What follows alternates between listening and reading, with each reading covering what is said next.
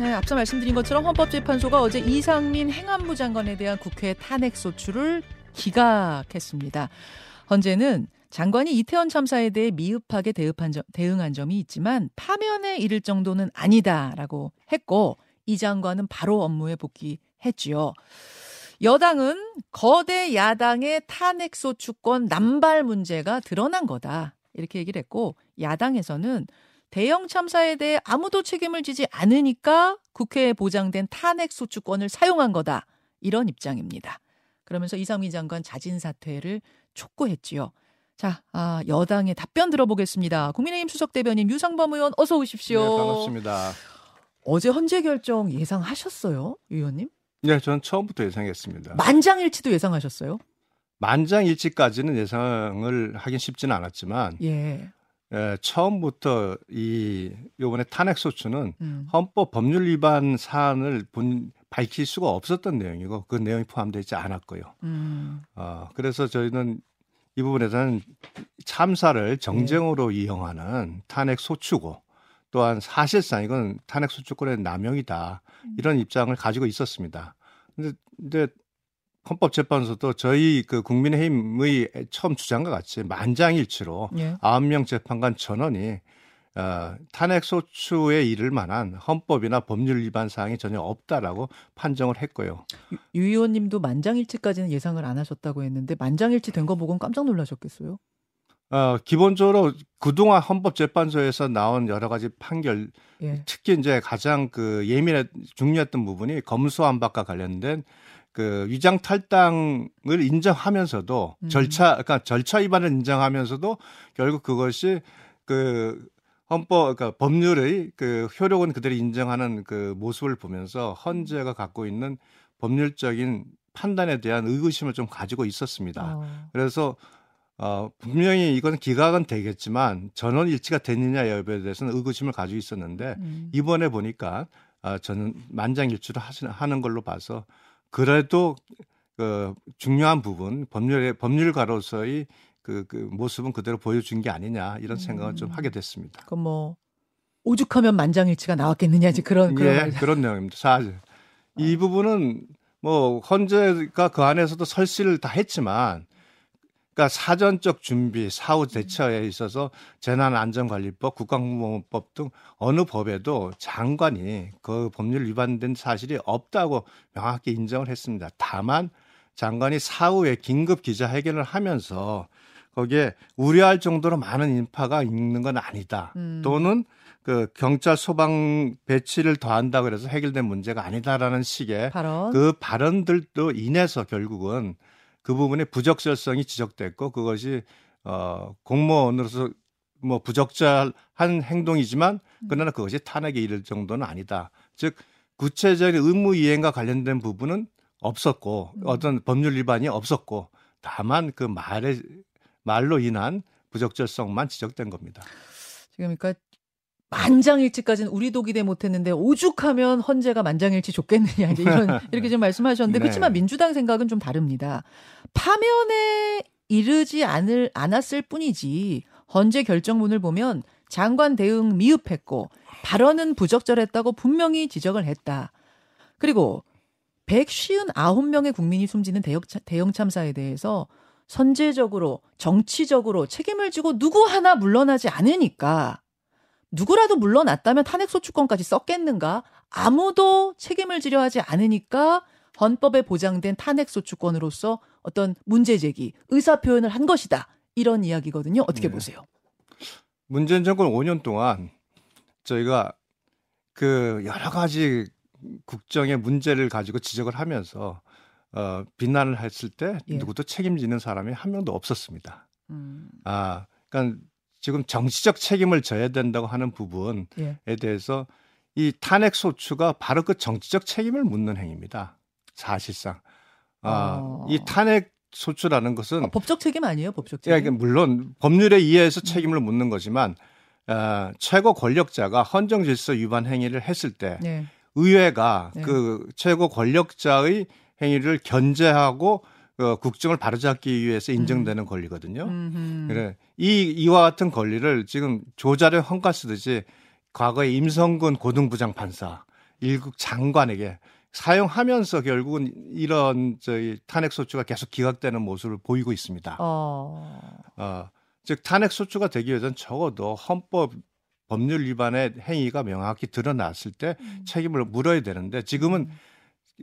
단순히 그 말대로 정치적 책임을 지지 않으니까 탄핵 소추를 한다. 음. 이렇게 한다는 것은 네. 그 자체로 우리가 탄핵 소추가 정치행위라는 걸 본인들이 인정을 한 거거든요. 어, 그러니까 너, 넓은 의미로 탄핵 소추는 네. 정치적, 정치적, 책임을 묻는 행위다. 그, 그것도 포함돼 있습니다. 법정만이 사실은. 아니다. 그렇습니다. 그렇다면 이렇게 얘기할 것 같아요 민주당에서는 그럼 도의적 책임이라도 지고 이상민 장관이 지금 지금이라도 물러나셔야 되는 건 아니냐라는 그 의견에 대해서는요.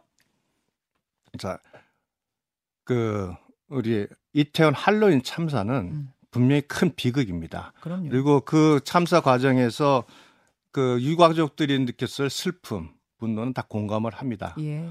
뭐 그리고 국가가 유가족들이 그로 트라우마로 인해서 음. 어, 치르는 고통들은 충분히 돌봐줘야 되는 것도 당연하고요. 네. 그러나 우리가 어떤 책임을 물을 때 있어서 구체적 범죄주의가 갖고 있는 의미를 알아야 됩니다. 책임을 묻기 위해서는 그 법치주의에 기초한 그 절차, 그 다음에 음. 법률적 근거를 가지고 거기서 책임을 물어야 되는 것이지 그런 식으로 도의적 모든 도의적 책임을 묻기 시작하면은 그럼 실질적으로 문제가 발생했을 때그 음. 그 자리에서 어 자리를 유지해야 될 장관이 얼마나 있겠습니까? 어. 합리적인 범위에서 여기 책임을 물었는데 분명히 이태원 참사 때 책임을 물은 것은 그 현장에서 실질, 실질적인 그 지도, 아, 그러니까 지휘 감독을 했어야 될 경찰, 또 구청장, 이런 부분에 대한 책임은 법적 책임을 정확히 어, 파악해 가지고 구속하고 지금 재, 재판 중에 있지 않습니까? 음. 근데 그것을 벗어나서 장관에게 책임을 물으려면 적어도 장관이 그 의무를 음. 최소한 충실, 충실하게 혜택을 그러니까 충실하게 네. 수행하지 않는 명확한 어떤 측면이 보여야 되는데 명확한 게 있어야 예, 된다. 그렇지 않은 음. 상태로 도의적 책임을 묻는다면 그냥 모든 장관에게 그런 책임을 물을 수밖에 없고 나만 할 장관이 없다 네. 그런 말씀이세요. 그 어제 수해 현장으로 바로 가셨어요. 네. 이상민 장관이 이것은 어, 앞으로도 어떤 직무에 충실히 임하겠다라는 뭐 이런 의지로 보면 되는 겁니까? 네. 음. 지금 사실은 저희 국민의힘 입장이나 윤석열 정부 입장에서는 어 제가 서두에 말씀드렸듯이 이건 탄핵 소추권의 남용에 가까운 어 탄핵 소 남용이기 때문에 사실은 한 6개월 가까운 그 중요 장관의 업무 공백이 발생을 했습니다. 음. 이제 복, 사실은 헌법재판소의 그 결정으로 그 부분은 정리가 됐으니 이제 이상민 장관이 음. 뭐 인, 과거에 하, 그 해야 될 업무를 충실하지 모, 못한 부분을 네. 이제 뭐 24시간이 모자라듯이 일을 해야 되지 않겠나 싶습니다. 어, 뭐 야당이 압박해서가 아니고 그냥 여당 내에서도 어, 법적 책임 없다는 거 이제 확인 받았으니 네. 받았으니 자진 사퇴하시는 게 어떤 정무적 판단에 있어서는 좋은 거 아니냐라는 얘기도 좀 나오긴 했거든요. 네. 그럴 가능성도 있나요? 그 초기에 그런 얘기가 나왔었죠. 예. 네, 최초에 이제 이 사안이 이태원 참사가 벌어지고 음. 그다음에 여러 가지 그, 그 법률적인 문제, 정치적인 문제 뭐 그 피해자들의 분노가 드러났을 때 그런 얘기도 잠시 나왔습니다만 결국은 탄핵 심판이라는 절차를 거쳐가지고 이제 네. 정리가 됐기 때문에 아, 지금 단계는 예, 그걸 논의할 단계는 아니다. 아니다. 네. 자신의 명예 회복을 위해서 총 선에 이상민 장관이 나올 가능성도 있다 이런 전망이 나와요. 네. 어, 물론 뭐 야당에서는 말도 안 되는 소리다 이렇게 얘기합니다만 보시기엔 어떻습니까? 뭐 야당에서 말도 안 되는 소리라고 하는데 저도 뭐 마찬가지로 이상민 장관이 총선 출마 가능성은 없다 생각을 합니다. 아 없답니까? 네, 없을 뭐 없을 것이라고 생각을 합니다. 본인의 아. 성향도 어떤 정치적 그 예. 정치인으로서 예. 어, 활동하는 것은 제가 제가 봐서는 성격이 잘 맞는 맞지 않는 아, 측면이 있고 아, 또 본인 스스로가 어, 지금 장관직을 충실히 수행하겠다는 그 의지가 강하시고요. 아 그래요? 네, 그렇습니다. 지금 말씀하시는 거 보니까 그 총선 나갈 가능성이 없다는 건 본인한테도 확인하신 것 같네요. 그 의지는. 뭐 그렇지는 그렇다고 말씀드리긴 좀 어렵고요. 네. 알겠습니다. 또 한 명의 장관, 권영세 통일부 장관 이야기도 좀 해보겠습니다. 네. 코인 거래를 지난 3년간 400회 했다. 총 투자액은 3천만 원인데 누적 거래액으로 하면 10억 원에 이른다라는 국회 윤리위에 이제 발표가 있었습니다. 물론 자진 신고를 한 거예요. 권 장관이. 한 11명의 의원이 자진 신고를 했는데 그 중에 최고액. 네. 그리고 회의 중에 거래한 기록도 한 건이 있었다.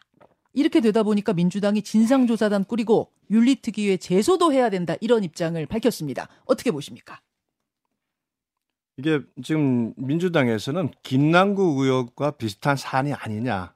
뭐 아마 이렇게 해가지고 지금 그 권영세 의원의 코인 거래를 이제 이슈를 하는 건데요. 이건 전형적인 김남국 의원 구하기 위한 물귀신 작전 아니겠습니까? 물귀신입니까? 지금 네. 물로 같이 끌고 들어가는 거예요? 권영세 의원을? 사실은 완전히 다르죠. 김남국 의원의 경우 같은 경우는 예. 사실상 상임위 등그 업무 중에서 200회가 넘는 200회가 넘는 그 코인 거래를 하면서 이제 국민적 분노를 산 게 하나 있고요. 음. 그다음에 보유액이 최평가액이 99억에 이를 정도였는데 실제로 취득 금액 자, 어, 또는 그 과정에서의 거래 형태 이 음. 부분에 대한 소명을 했는데 소명을 전혀 응하지 않았고 또한 잡코인이라고 하는 코인에 네. 몰빵 투자를 하면서 미공개 정보 이용과 시- 시세 조정과 의 의혹까지 받았던 사안 음. 그런 사안입니다. 예. 그런데 권영세 의원의 경우는 뭐 업무 중 거래가 있었다고 하는데 유재풍 그 위원장은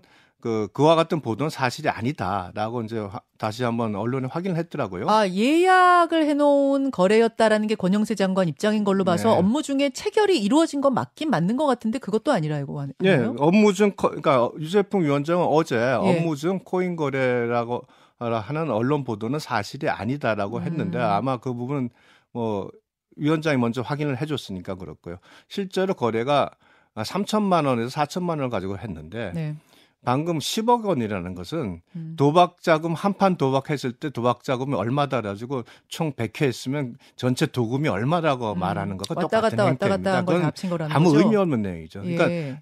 서로 완전히 명백히 다른 사안을 가지고 지금 갑자기 어 마치 그 문제가 있는 거래인 것처럼 또그 이해 충돌 문제로 갑자기 이 문제를 돌아, 돌려버리니까 음. 그 권영수 의원 사안이 김남국 의원 사안의 물타기로서 또 물기준 작전을 끌고 간다 이런 비난을 저희가 하는 겁니다. 윤리심사자문위 형평성에 문제가 있다. 어제 이, 이 부분을 어, 문제 제기하셨네요.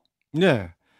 어, 그럴 수밖에 없는 게 윤리심사 자문위에서 그 안에서 논의된 내용들은 원칙적으로 비밀을 유지해야 될 의무가 있습니다. 음. 그러니까 그 안에서 자진 신고를 한 사안이고요. 네. 그리고 그 안에 대해서 뭐 본인들이 그 소명을 받아가지고 문제가 있다면 그 다음에 다시 의견을 내면 되는 건데 전혀 관계없이 실제 거래가 얼마고 횟수가 얼마고 음. 이런 식으로 해서 그거를 다 오픈함으로써 결국은 불필요한 그 정치적 쟁, 저희 논쟁을 벌이게 만들었지 않습니까? 법적 조치를 고려하고 계세요? 네, 윤리- 지금 윤리심사 당에? 예, 법률 자문위원장이 지금 고발장을 어. 준비 중에 있다고 알고 있습니다. 아, 국회 윤리심사 자문단을 고발합니까?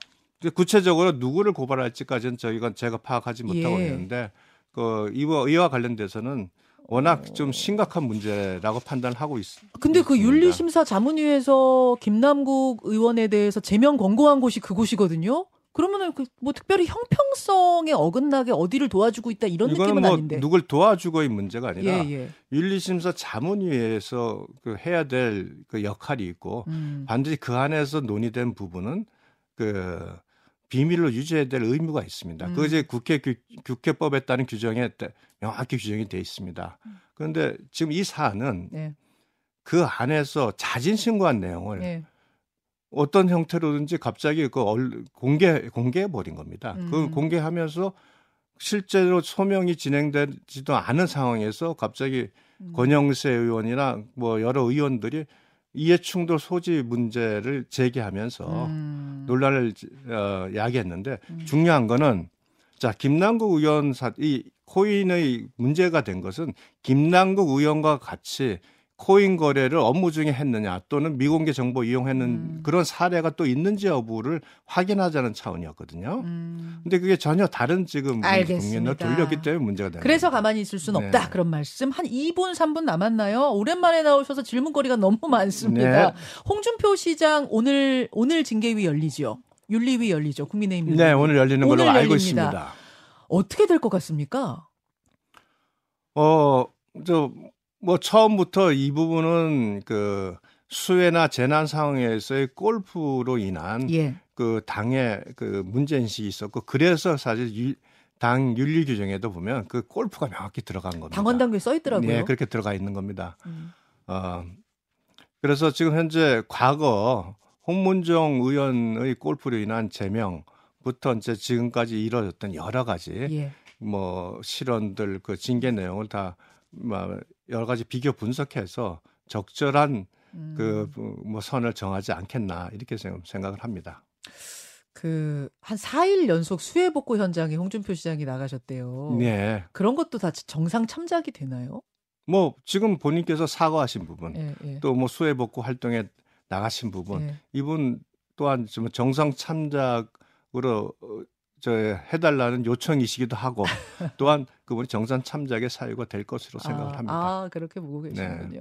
알겠습니다. 한 시간이 아 촉박한데 그 수석 대변인이시니까 민주당 돌아가는 상황도 예의 주 시하고 계시잖아요. 네. 어제 이화영 부지사의 그 법정 에서의 뭐라 그럴까요? 이 뭐 소동이라고 해야 되나요? 설전이 벌어졌던 부분. 뭐 누, 어느 분은 이혼 법정이라고까지 말씀하셨대요. 논평을 좀 듣고 싶은데 오늘은 여기까지만 하고 네, 다음에 또 그렇게 하시죠, 모시겠습니다. 뭐. 고맙습니다. 아유.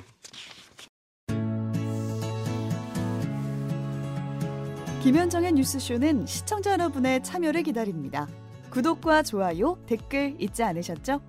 알림 설정을 해두시면 평일 아침 7시 20분 실시간 라이브도 참여하실 수 있습니다.